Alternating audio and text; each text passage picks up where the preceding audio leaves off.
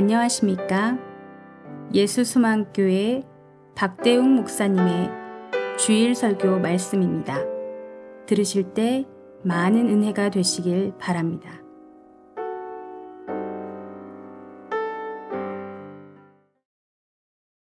오늘 우리에게 주신 하나님의 말씀 구약성경 창세기 11장 1절부터 9절까지의 말씀입니다. 제가 봉독해 드리겠습니다. 온 땅의 언어가 하나요 말이 하나였더라.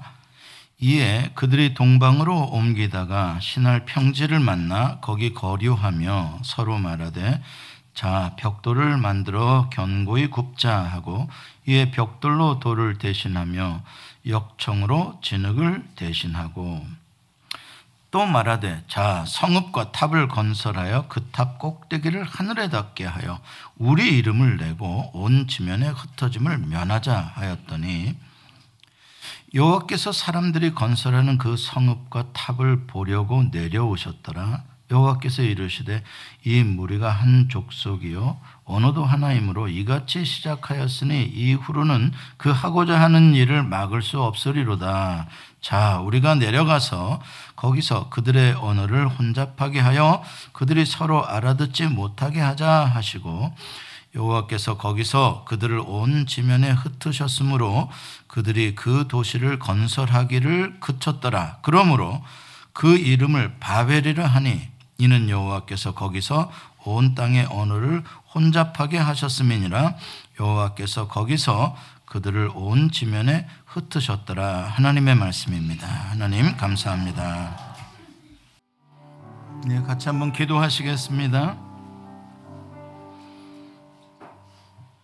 우리를 위하여 십자가에 우리의 죄를 담당하시며 돌아가신 주님. 우리도 그날 그 십자가에 함께 못 박혀서 우리의 죽을 수밖에 없던 옛 사람이 그리스도와 함께 죽었고 그리스도께서 부활하심으로 인하여 우리의 새 생명도 살아났습니다. 주님 그래서 우리가 지금 숨 쉬는 것은 옛 사람이 아니요 하나님으로부터 받은 생명으로 숨을 쉬고 있음에 감사를 드립니다. 오늘도 말씀으로 우리를 만나 주시고 말씀으로 우리의 영혼 깊숙한 곳에 생수를 부으시는 주님, 오늘도 가란 영혼들, 피곤한 영혼들 위해 생명수를 부어 주옵소서 예수님의 이름으로 기도합니다. 아멘. 오늘은 Sky Castle이라는 제목으로 말씀드립니다. Sky Castle이라는 건 말 그대로 하늘 성입니다. 저는 지난주에 문제보다 해석이 더 중요하다라는 말씀을 드린 적이 있습니다. 해석을 잘해야 된다. 그런데 인간은 원래 교만해서 교만한 해석을 합니다. 교만한 해석이라는 것은 은혜를 모르는 걸 말합니다. 내가 했지, 내가 이루었지, 라고 해석하는 것이죠. 아담 이후에 인간들은 은혜를 은혜로 여기지 않는 그러한 배은의 역사로 살아오고 있습니다.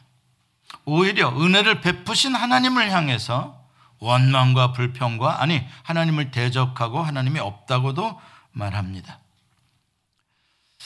하나님께서 그렇게 교만한 인간들을 홍수로 심판을 하셨습니다. 그리고 새로운 인류를 노아로부터 다시 시작을 했는데 그게 창세기 6장 이후에 나오는 이야기였는데 오늘 창세기 11장에 가면 바벨탑의 이야기로 이어집니다.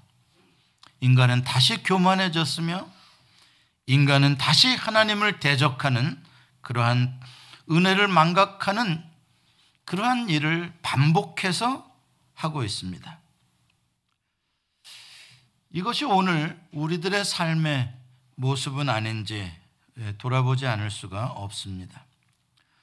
홍수 후에 창세기 9장 1절에 보면 하나님께서 노아와 그 가족들에게 새로운 언약을 세우시면서 이렇게 명령하십니다. 하나님이 노아와 그 아들들에게 복을 주시며 그들에게 이르시되 생육하고 번성하여 땅에 충만하라. 생육하고 번성하여 땅에 충만하라. 이것은 이미 아담을 창조할 때 하나님께서 주셨던 명령이었습니다. 그것은 인간의 존재 가치가 어디에 있는지 하나님이 규정을 해 주신 것입니다. 인간은 어디에 존재하며 살아야 하는지 인간의 포지션, 위치, 하나님과 인간과의 관계를 비교해 봤을 때 인간의 스테이터스, 그게 바로 땅에 충만하라는 것입니다. 그것은 하나님은 하늘 위에 충만하겠고 땅에 대해서는 하나님의 권세를 아담에게 위임해 줄 테니 네가 나를 대신하여서 이 땅을 아름답게 매니지를 하라 그런 뜻입니다. 하나님께서 아담과 하와의 이름을 지어 주셨던 걸 여러분 기억하실 것입니다.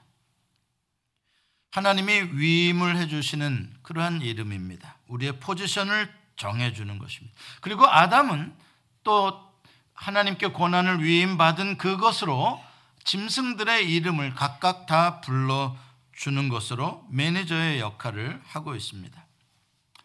하나님이 창조 주시고 인간은 매니저 다 그 포지션을 규정하고 있는 최후의 경계선이 선악과입니다. 선악과는 하나님의 주권을 인정하게 하는 마지노선입니다.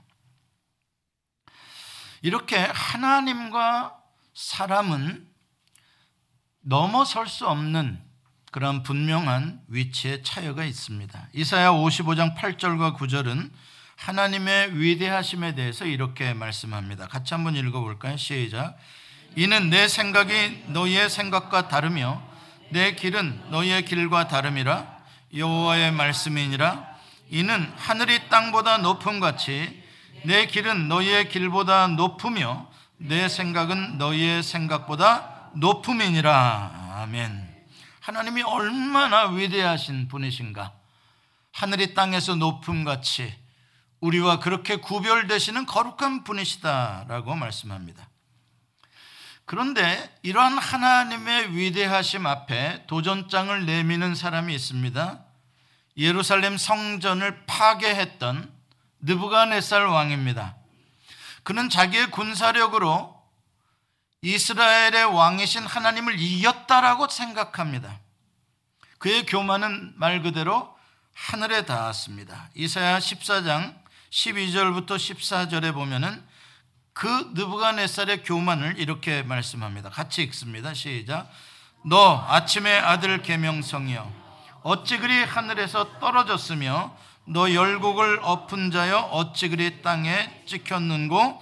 네가 네 마음에 이르기를 내가 하늘에 올라 하나님의 뭇별 위에 내 자리를 높이리라. 내가 북극 지폐의 산 위에 앉으리라. 가장 높은 구름에 올라가 지극히 높은 이와 같아지리라 하는도다. 자기의 군사력으로 예루살렘 성을 무너뜨렸다고 해서 자기가 하나님과 같아지게 되었다라고 착각을 하고 있는 바벨론 왕의 이야기입니다. 여러분 바벨탑 사건의 이야기를 오늘 우리가 본문으로 읽었는데 여기에 키워드는 주제어는 바벨이라는 단어입니다. 바벨이라는 뜻은 혼잡이라고 합니다.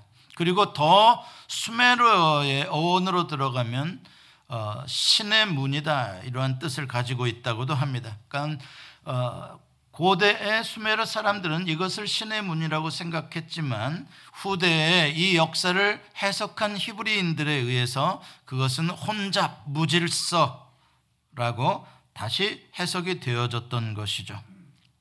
이 바벨이라는 단어가 어떻게 지구상에 나오게 되었는지에 대한 그 기원을 오늘 본문이 우리에게 말해줍니다. 왜냐하면 인류의 역사는 바벨론의 역사로 이어지고 있기 때문에 그렇습니다. 바벨의 역사입니다. 바벨론 제국이 등장해서도 그렇지만 그 후에 등장한 아수르 제국, 헬라 제국, 로마 제국 모든 대단한 인간 왕들의 제국들을 통틀어서 요한계시록에서는 바벨론이다라고 말을 합니다. 하나님의 나라, 하나님의 왕권과 주권을 대적하는 인간들의 도전, 강한 자들의 힘, 그것이 바로 바벨론의 역사인 것입니다. 그러므로 오늘 이 바벨탑을 쌓은 이 이벤트는 옛날 옛날 옛적의 신할 평제에서 있었던 과거의 역사가 아니라 이것은 하나님의 나라에 도전하는 인간 왕국의 역사가 계속되어진다는 신호탄이고 그 후로 지금까지 인류의 역사는 수많은 인간 왕들이 자기의 왕국을 세우려는 그러한 역사의 반복이었고 앞으로 하나님의 최후의 심판 마지막 요한계시록의 바벨론이 무너질 때까지 그 역사는 인간들의 하나님을 향한 도전은 계속될 것이라는 예언입니다. 오늘 본문 1절부터 4절에 보면 짧은 이 본문 안에 바로 하나님을 대적하는 이 바벨론이라는 왕국의 본질적인 특성이 무엇인지에 대해서 분명하게 보여주고 있습니다. 한번 1절부터 한번 보도록 하겠습니다. 1절에 보면 온 땅의 언어가 하나요 말이 하나였더라라고 시작을 합니다. 온 세계의 언어가 하나면 좋은 겁니까 안 좋은 겁니까? 아주 좋은 겁니다. 영어를 전혀 못해도 예, 마음껏 우리가 어, 활동할 수 있으니 얼마나 좋습니까? 너무 좋은 겁니다. 그 사람들이 한 언어를 쓰다가 동방으로 점차 점차 옮겨가다가 이동했다는 걸 말해주고 있죠. 동쪽을 향해서 점점 점점 가다가 신할이라는 평지를 만나게 되었다 말합니다. 신할 평지는 참 좋은 땅입니다. 평지라는 것 자체도 좋지만 이 신할이라는 뜻은 두 강 사이라는 의미입니다. 메소포타미아와 같은 의미죠. 그러니까 유프라테스 강과 티그리스 강의 남부 지역 그 강물이 범람해서 만들어낸 비옥한 토지입니다. 거기에 인류 최초의 바로 이 메소포타미아 문명이 시작되어지는 바로 그 지점입니다. 물론 여기에서 어, 아브라함을 하나님이 불러내시기도 하시지만 바로 그 지점이 신할 평지입니다. 여러분 좋은 땅을 만난다는 것은 좋은 일입니까? 안 좋은 일입니까? 좋은 일입니다. 누구나 좋은 땅을 찾아다닙니다. 또 여기저기 헤매며 사는 것보다 정착해 사는 게 좋은 겁니까? 안 좋은 겁니까? 좋은 겁니다. 여기까지는 지극히 자연스러운 일들입니다. 하나님이 주신 축복이죠. 하나의 언어로 좋은 땅을 만나 정착해서 살아갈 수 있다면 하나님의 은총입니다. 자, 그렇다면 그때 거기에 살았던 사람들도 이렇게 해석을 했을까? 하나님의 은총이라고 한번 그들의 생각을 들여다 보십시다. 3절과 4절에 보면 그들이 서로 대화하는 단, 음, 말이 나오죠. 대화하는 그들의 입에서 나오는 말을 소리를 들어보면 그들이 어떻게 해석하고 있는지를 알 수가 있습니다. 3절에 뭐라고 말하냐면 이렇게 말합니다. 서로 말하되 자 벽돌을 만들어 견고히 굽자 하고 이에 벽돌로 돌을 대신하며 역청으로 진흙을 대신하고 무슨 뜻입니까? 흙으로 단단한 벽돌을 만드는 기술이 개발되고 있는 것입니다. 그리고 역청이라는 것은 아스팔트입니다. 석유에서 이렇게 증발시켜서 고체로 이것을 만드는 것이죠. 모두 다 좋은 기술입니다. 훌륭한 기술입니다. 강하류에 사는 사람들이기 때문에 평지에 사는 사람들이기 때문에 아주 좋은 어, 스톤, 좋은 대리석과 같은 석재들을 가지고 집을 지을 수가 없습니다. 그냥 작은 돌들이나 있을 뿐이죠. 좋은 돌은 산에 있죠. 그러므로 이들이 그곳에서 계속 정착해서 살려면 영구적인 견고한 집을 져야 됩니다. 더군다나 그것은 강물이 주기적으로 범람할 가능성이 있기 때문에 방수 처리도 해야 되고 좀 높게도 져야 합니다. 그러기 위해서는 뭔가 중요한 건축 자재가 필요했는데 그게 바로 단단한 벽돌이고 역청이라는 것이죠. 그러면 아주 좋은 집을 지을 수가 있습니다. 좋은 겁니까? 나쁜 겁니까? 좋은 겁니다. 예, 누구나 이런 집에 살고 싶습니다.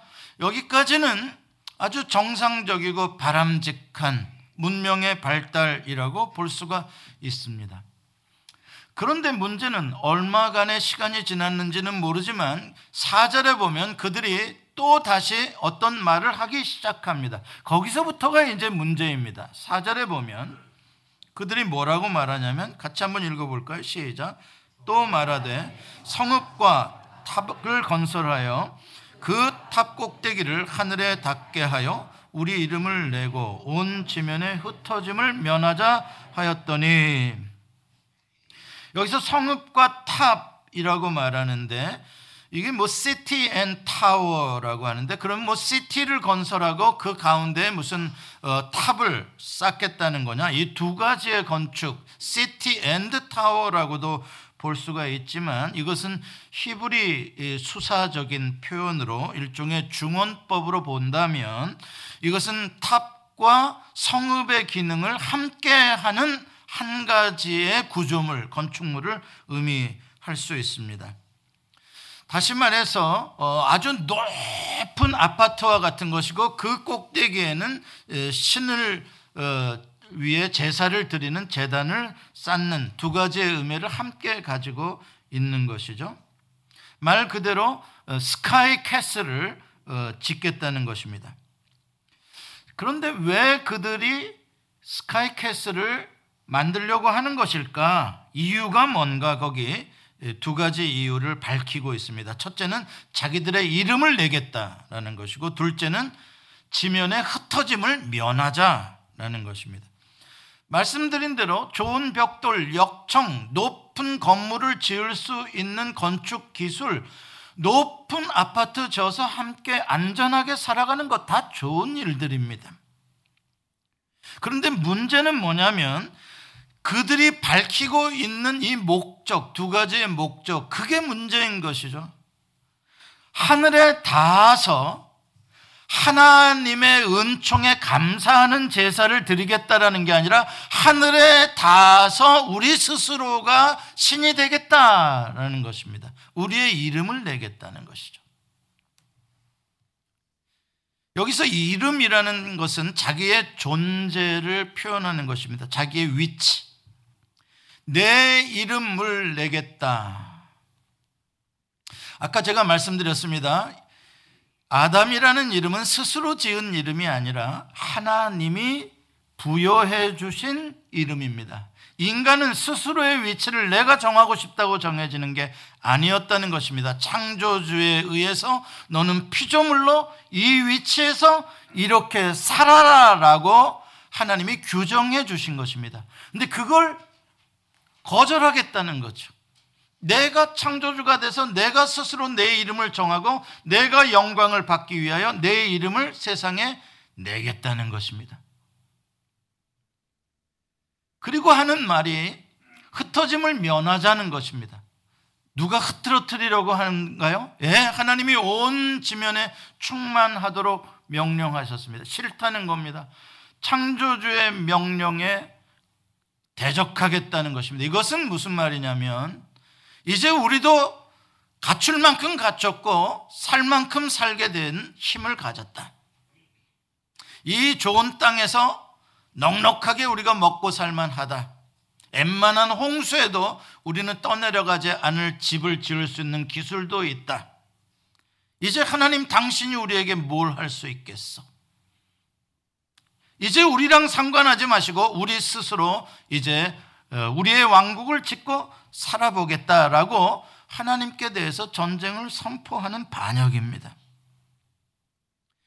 참 대단한 것이죠.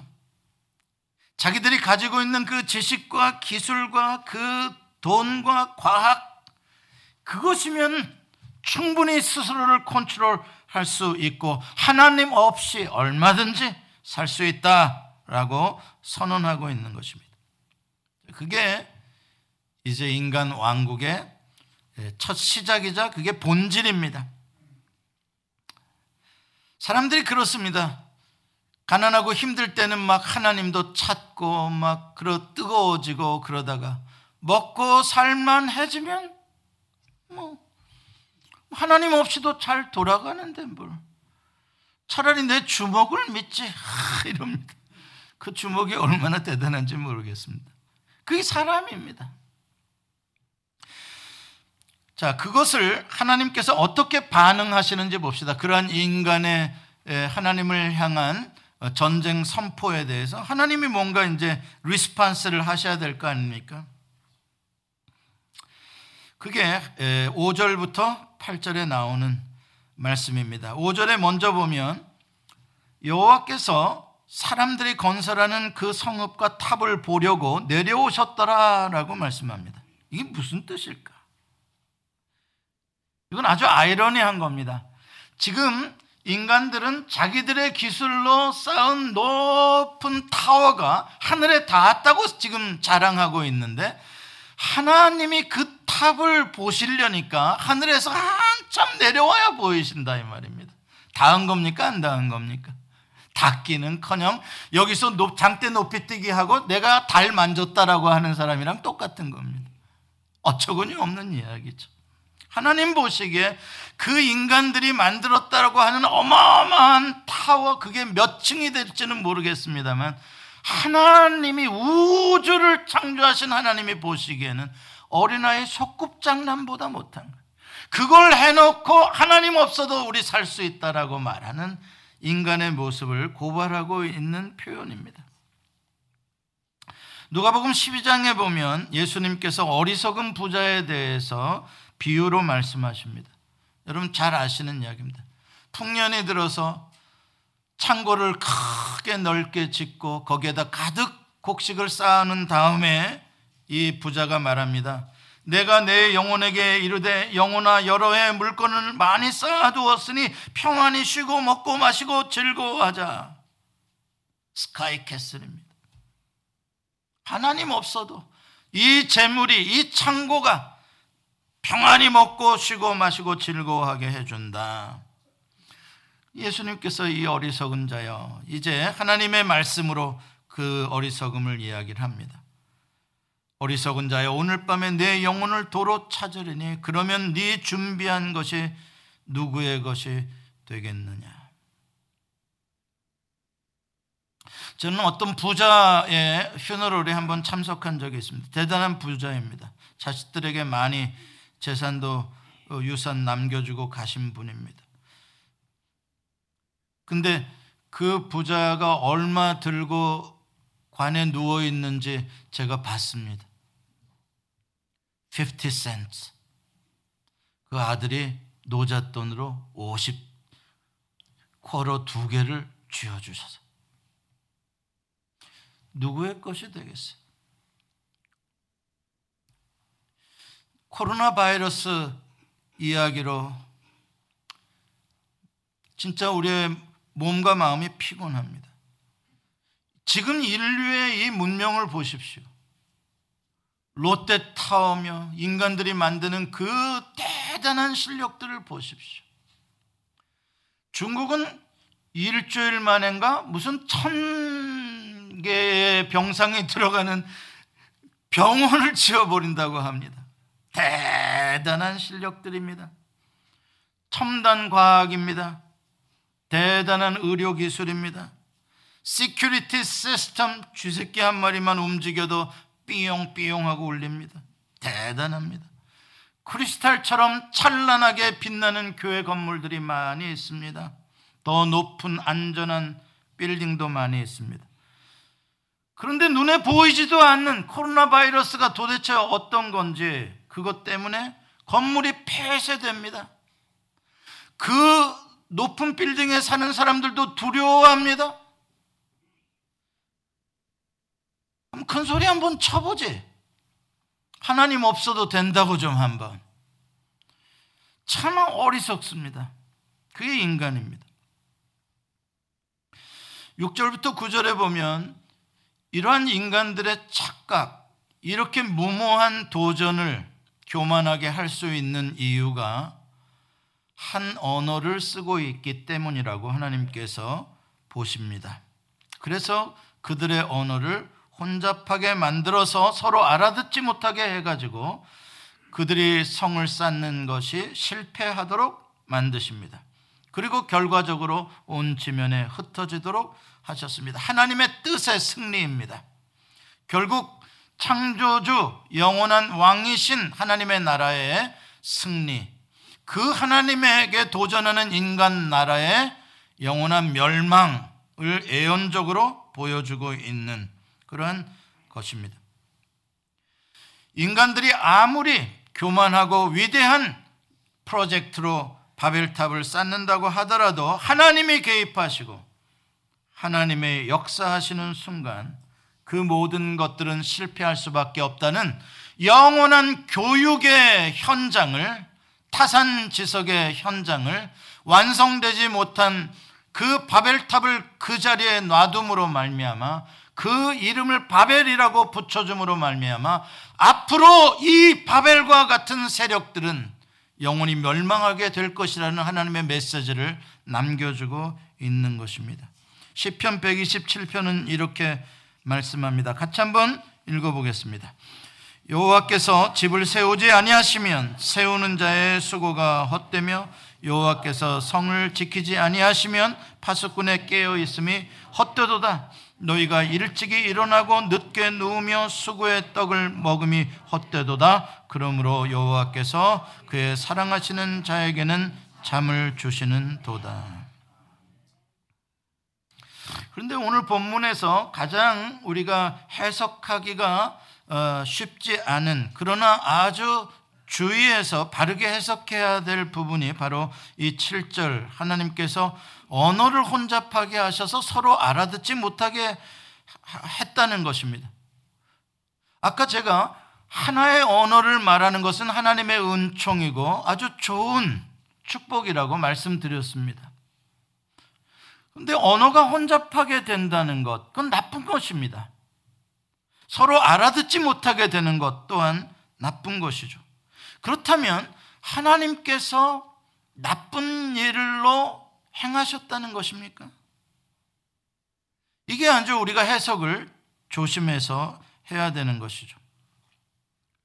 왜 하나님께서 언어를 혼잡하게 하시고 알아듣지 못하게 하셨을까? 그 이유와 목적을 우리가 바르게 해석해야 한다는 것입니다. 하나님께서 지금 언어를 혼잡케 하시는 것은 아무 일도 안 한 인간들에게 하나님께서 갑자기 언어를 혼잡하게 만드시는 게 아니라는 걸 알아야 됩니다. 하나님께서 주신 하나의 언어, 그 은총을 가지고 하나님을 대적하는 죄를 범하는 인간들의 죄에 대한 심판인 거죠. 원인은 어디에 있다고요? 인간들의 죄에 있는 것입니다. 언어가 혼잡하게 된 건 인간의 죄 때문이지 하나님이 하신 일이 아니라는 것을 알아야 됩니다. 왜 이게 중요하냐면 언어가 혼잡하게 된 것과 인간이 다양한 삶을 살고 있는 것을 우리는 착각하면 안 됩니다. 하나님이 만물을 다양하게 지으시고 다양한 사람들이 존재하는 것은 축복입니다. 한번 생각해 보십시오. 나랑 똑같이 생긴 놈들만 다 있네. 어이구, 지옥이요. 뭔 말인지 아시겠어요? 끔찍해요. 다양하다는 것은 하나님이 주시는 축복이에요. 그러나 언어가 다양하다는 것은 인간의 죄에 대한 심판이지 그것은 축복이 아니라는 걸 알아야 합니다. 그래서 언어가 소통되지 않음으로 인해서 얼마나 우리의 삶이 어려움을 많이 겪는지 모릅니다. 그러니까 이것을 어, 하나님의 책임으로 돌리면 안 됩니다. 오히려 하나의 언어를 가지고 악한 일을 더 독한 일을 죄악을 만들어내는 인간들에 대해서 하나님이 개입하셔서 이 일을 해결하고자 하시는 해독제가 바로 이 언어를 혼잡하게 하신 일이라고 우리가 볼 수가 있습니다. 자, 이것을 그렇다면 한번 우리가 더 본질적으로 언어에 대한 이야기를 한번 들어가 봅시다. 과연 우리가 똑같은 말을 쓴다 그래서 그게 다 소통이 되는 말일까? 한번 보도록 하십시다. 오늘 본문 2절, 3절, 4절에 그들이라고 나오는 사람들이 있습니다. 그들, they. 그들. 그들이 이제 결국 바벨탑을 쌓는 주체가 되는데요. 과연 그들이 누군가? 누가 지금 바벨탑을 쌓자고 말하고 있는 것인가? 4절에서. 물론 이것은 인류 전체를 대표하는 대명사일 수 있습니다. 모든 인간들이 그러한 교만함을 가지고 있으니까요. 그러나 좀 더 좁은 의미로 들어가게 되면 하나의 제국의 시작, 왕국의 시작이라는 개념으로 들어가 보면 사람들의 힘을 어떤 하나의 프로젝트를 위해서 동원할 수 있는 지배자들, 지도자들을 그들이라고 말하고 있다는 것입니다. 이미 창세기 10장 8절에서 함의 후손 가운데에 니므롯이라는 사람이 등장을 합니다. 니므롯은 워리어, 전사입니다. 인간들 가운데서 아주 힘이 센 사람이 등장했다는 것입니다. 힘이 센 사람이 단순히 자기의 힘센 것으로 자기 혼자만 사는 것이 아니라 이제 그 힘을 가지고 다른 사람들을 지배하기 시작하고 자기의 계획과 자기의 뜻을 위해서 그 사람들의 힘을 모으기 시작했다는 것입니다. 강력한 왕권이 등장하기 시작했다는 뜻이죠. 그래서 이 바벨 타워는 그냥 뭐 흩어짐을 면하자 정도가 아니라 하나의 자기의 왕국을 세우고자 하는 독재자 왕의 등장을 상징하는 것입니다. 느부갓네살 바로 바벨론이 세워지는 스토리라고 말할 수가 있습니다. 자, 이런 상황에서는 누가 그 공동체의 언어를 지배하나? 한 언어밖에 없습니다. 그것은 한국말, 뭐, 영어라는 한 언어가 아니라 그러한 공동체 속에는 지배자의 언어만 존재하는 것입니다. 느부갓네살의 왕의 말이 법이고 진리입니다. 나머지 백성들은 그 왕의 말에 따라야 하는 것이죠. 비록 그 백성과 왕이 같은 언어를 쓰고 있다고 하더라도 지배자의 언어는 큰 소리가 나지만 피지배자의 언어는 들리지가 않는 것입니다. 소통이 안 됩니다. 여러분 군대에 가보면은요, 어, 요새는 좀 민주화된 군대라 안 그럴지 모르지만 제가 군 생활할 때만 하더라도요, 제가 아무리 똑똑한 생각을 가지고 있어도 고참이 말하면 예해야 됩니다. 고참의 소리로 통일이 되는 거지. 이렇게 합시다 그러면 금방 바로 저의 목소리는 죽어야 되는 겁니다. 한 랭귀지 통일된 랭귀지가 아니라 지배자의 랭귀지만 하나로 존재하는 것이죠. 우리가 그 원리를 알아야 합니다. 그러므로 하나님께서 그 언어를 혼잡하게 하셨다라는 것은 지배자의 언어만 계속 내려가서 움직여지면 바벨탑이 쌓아질 수 있었을 텐데 피지배자들의 말하는 소리를 들리게 하셨다라고도 우리가 해석할 수가 있는 겁니다. 피지배자들이 속으로 말도 못하고 웅얼거리는 그러한 언어가 더 크게 들리도록 하나님이 해주셨다라고 말할 수 있습니다. 그 위에서 이렇게 해 그러는데도 왜 그렇게 해야 하는데? 라고 피지배자들의 질문이 나올 수 있게 하셨다라고도 표현할 수 있는 것입니다. 그걸 우리가 어떻게 알 수 있냐면 여러분 지금 그 후에 이 바벨탑 이후의 인류의 역사를 보십시오. 그 후로는 인간들은 이러한 바벨탑의 역사를 안 만들었나요? 계속 만들고 있나요? 제가 이미 설교 모두에 말씀드렸습니다. 반복되어지는 역사라고요. 그러면 서로 디프런 랭귀지를 쓰고 있으면 이런 일이 안 일어나야 되잖아요. 그렇지 않아요.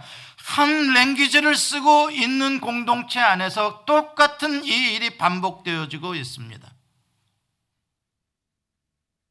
그러니까 한 언어라는 말은 우리가 나이브하게 생각해서 무슨 한국말이다, 미국말이다 이러한 언어로서의 하나가 아니라 지배자의 다미넌트한 랭귀지 그것으로 통일시키려고 하는 그 세계를 말하고 있는 거예요.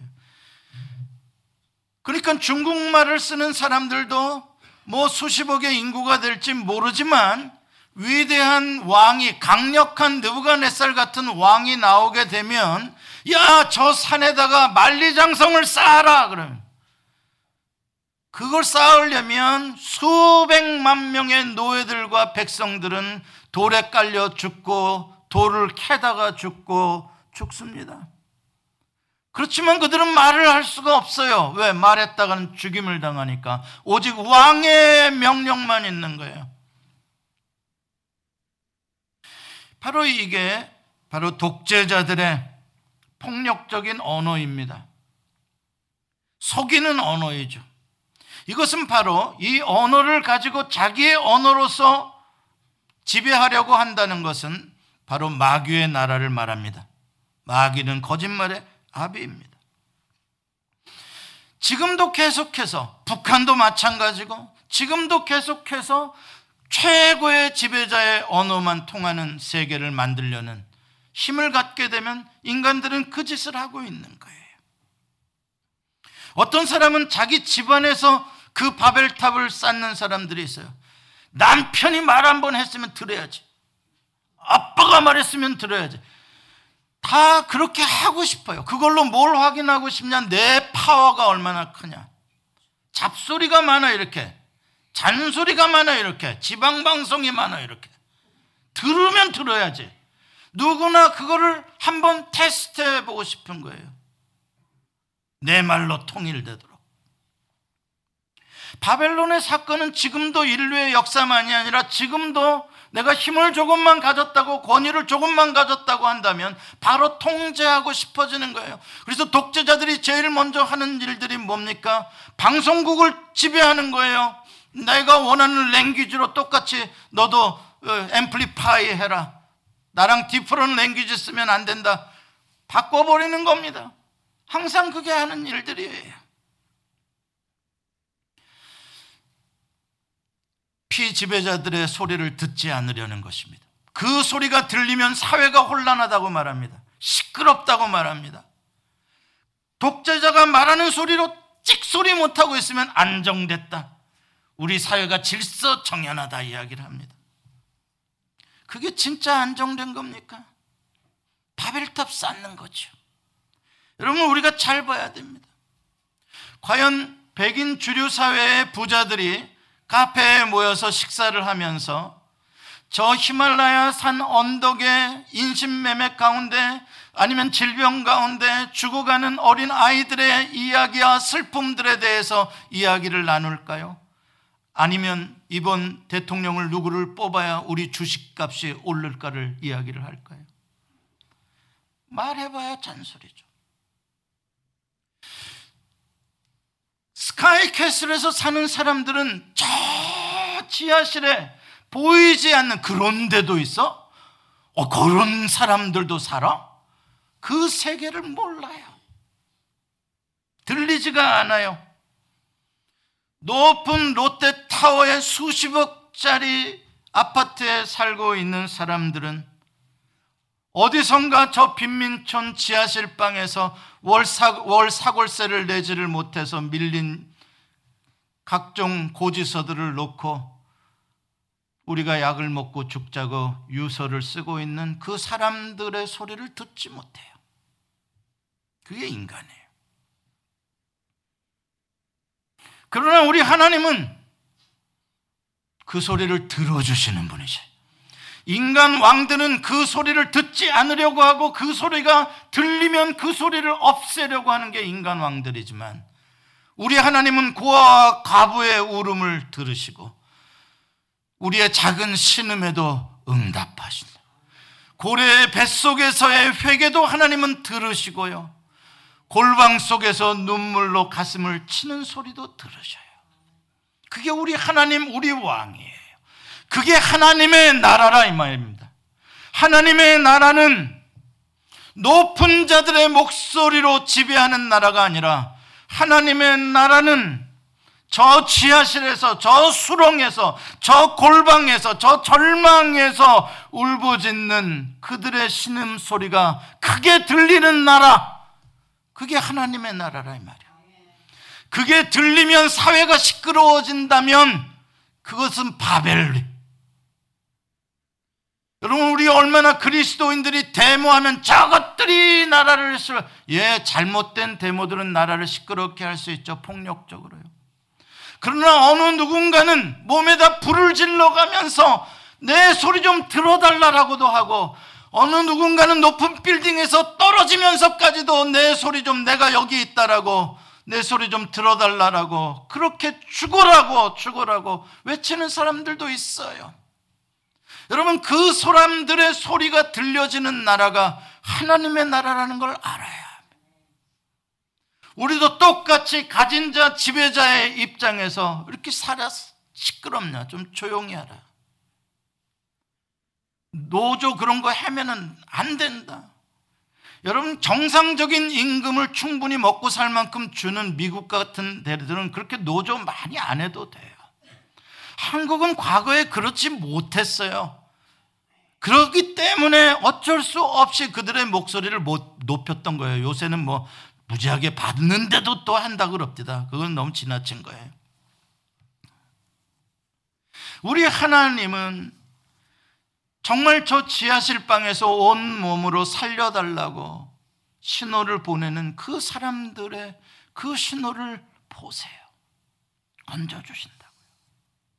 그럼 우리 하나님은 그걸 어떻게 읽으시냐 그 소리들을 다.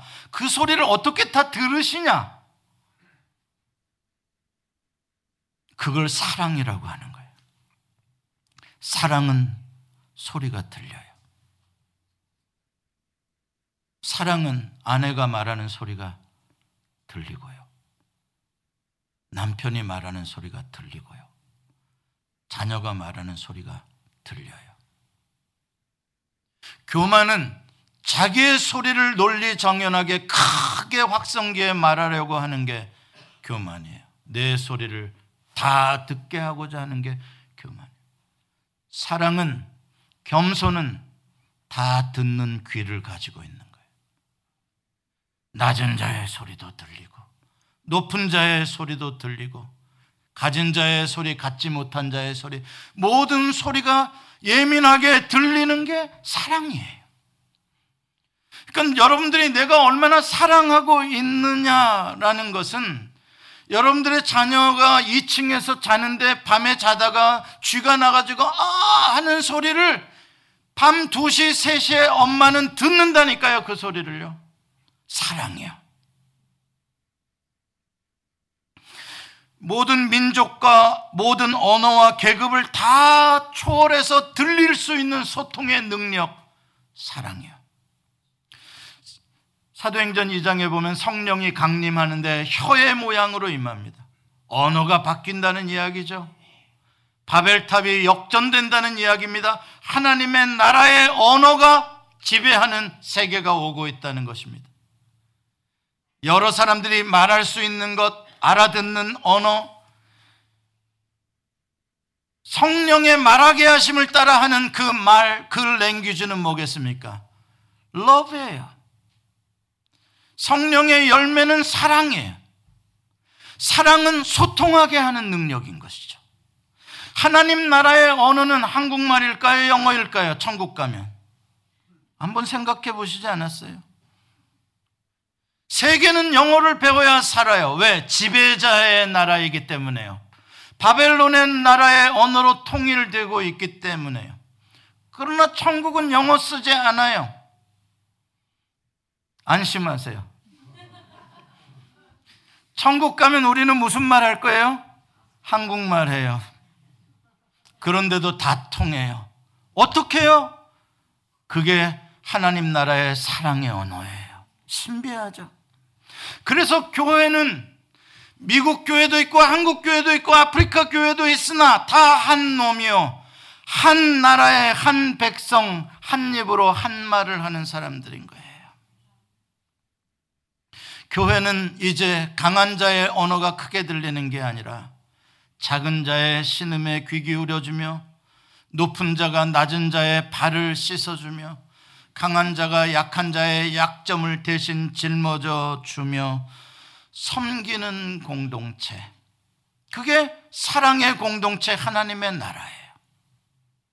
10편 131편에 다윗은 이렇게 고백합니다. 우리 같이 한번 읽어 보겠습니다. 시작.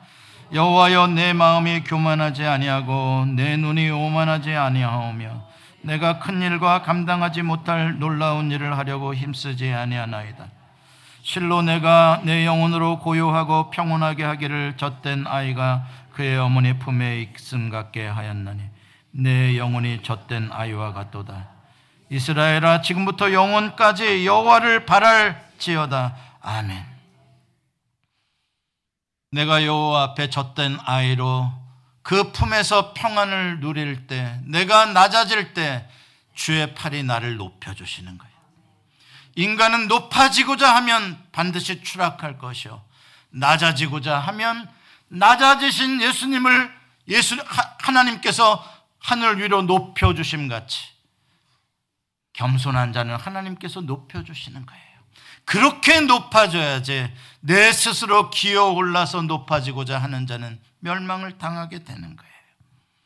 여러분 잊지 마십시오. 좀 살게 되었다고, 좀 걱정거리 없게 되었다고 하나님의 은혜를 잊어버리면 안 됩니다. 내가 사는 게 좀 힘들다고 이게 뭐야? 하나님이 살아계셔. 도대체 나한테 뭐 하시는 거야? 교만하지 마십시오. 당신 지금 숨 쉬고 있는 것도 하나님의 은혜입니다. 여러분 그 은혜를 모르면 인간은 크든 높든 낮든 간에 자기 바벨탑을 쌓고 있는 거예요.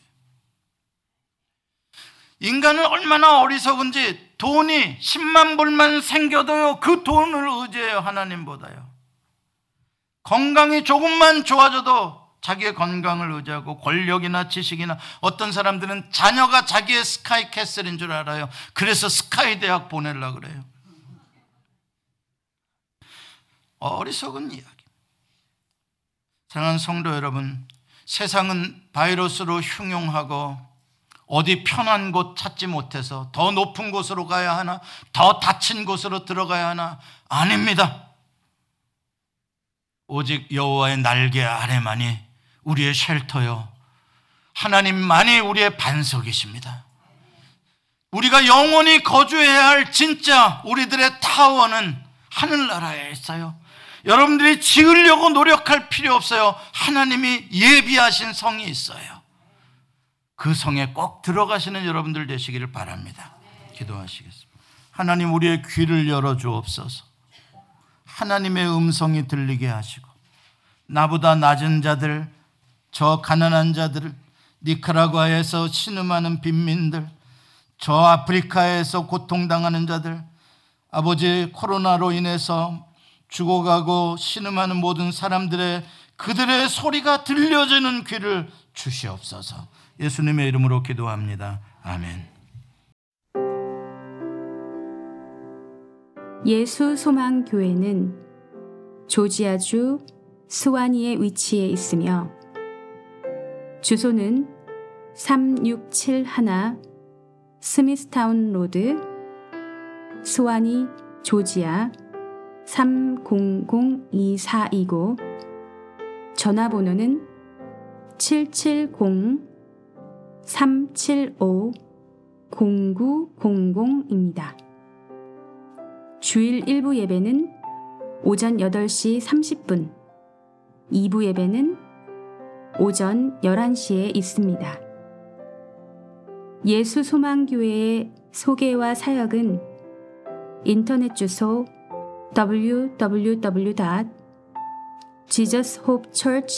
www.jesushopechurch.org로 오시면 찾아보실 수 있습니다. 감사합니다.